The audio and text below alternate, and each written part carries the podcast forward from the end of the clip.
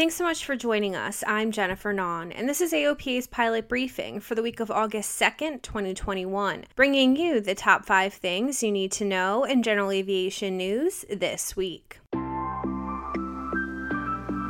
This is A O P A's Pilot Briefing, your general aviation news update, brought to you by the Aircraft Owners and Pilots Association.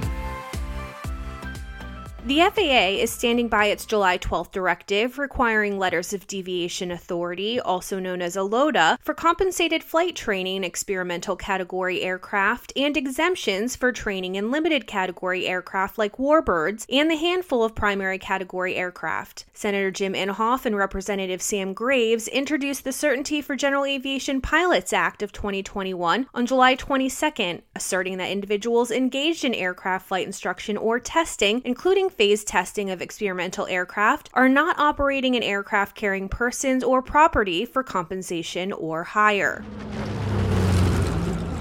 The decades-long effort to find a suitable replacement for one hundred octane leaded avgas moved one step closer to a solution last week when General Aviation Modifications, Incorporated announced that it has received two supplemental type certificates authorizing the use of its high-octane unleaded avgas. One S T C covers a limited number of models of Lycoming engines, and the second is for a limited number of Cessna airframes. While the S T Cs represent a significant step in the long path towards the elimination of leaded avgas, it will be some time before this new gasoline might be available fleet-wide, and then only if it proves itself in this large-scale test.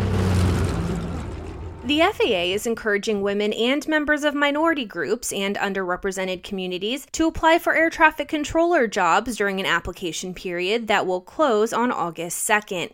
The F A A employed fourteen thousand two hundred forty-two air traffic controllers in twenty twenty, a year in which nine hundred twenty new controllers were hired. According to the F A A, about forty-three hundred controllers will be hired over the next five years. To further the recruitment push, the F A A has launched a media and social media campaign featuring current employees and F A A officials who share their stories and interviews on social media and conversations on Instagram Live and other platforms.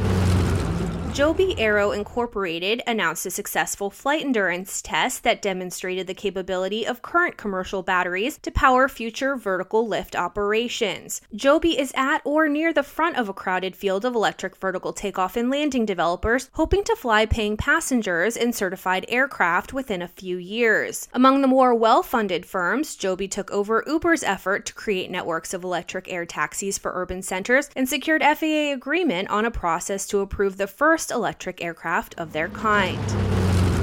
For everyone who's coming back and recovering from AirVenture, or in case you missed it altogether, check out an in-depth roundup of everything that took place at AirVenture and everything that took place while AirVenture was going on. Check out A O P A's News and Media page. You can read more about F A A Administrator Steve Dixon's remarks over industry frustration on the flight training issue, hear from A O P A Finance President Adam Meredith about spotting red flags with aircraft lenders, and check out great coverage, photography, and much more from E A A's AirVenture twenty twenty-one.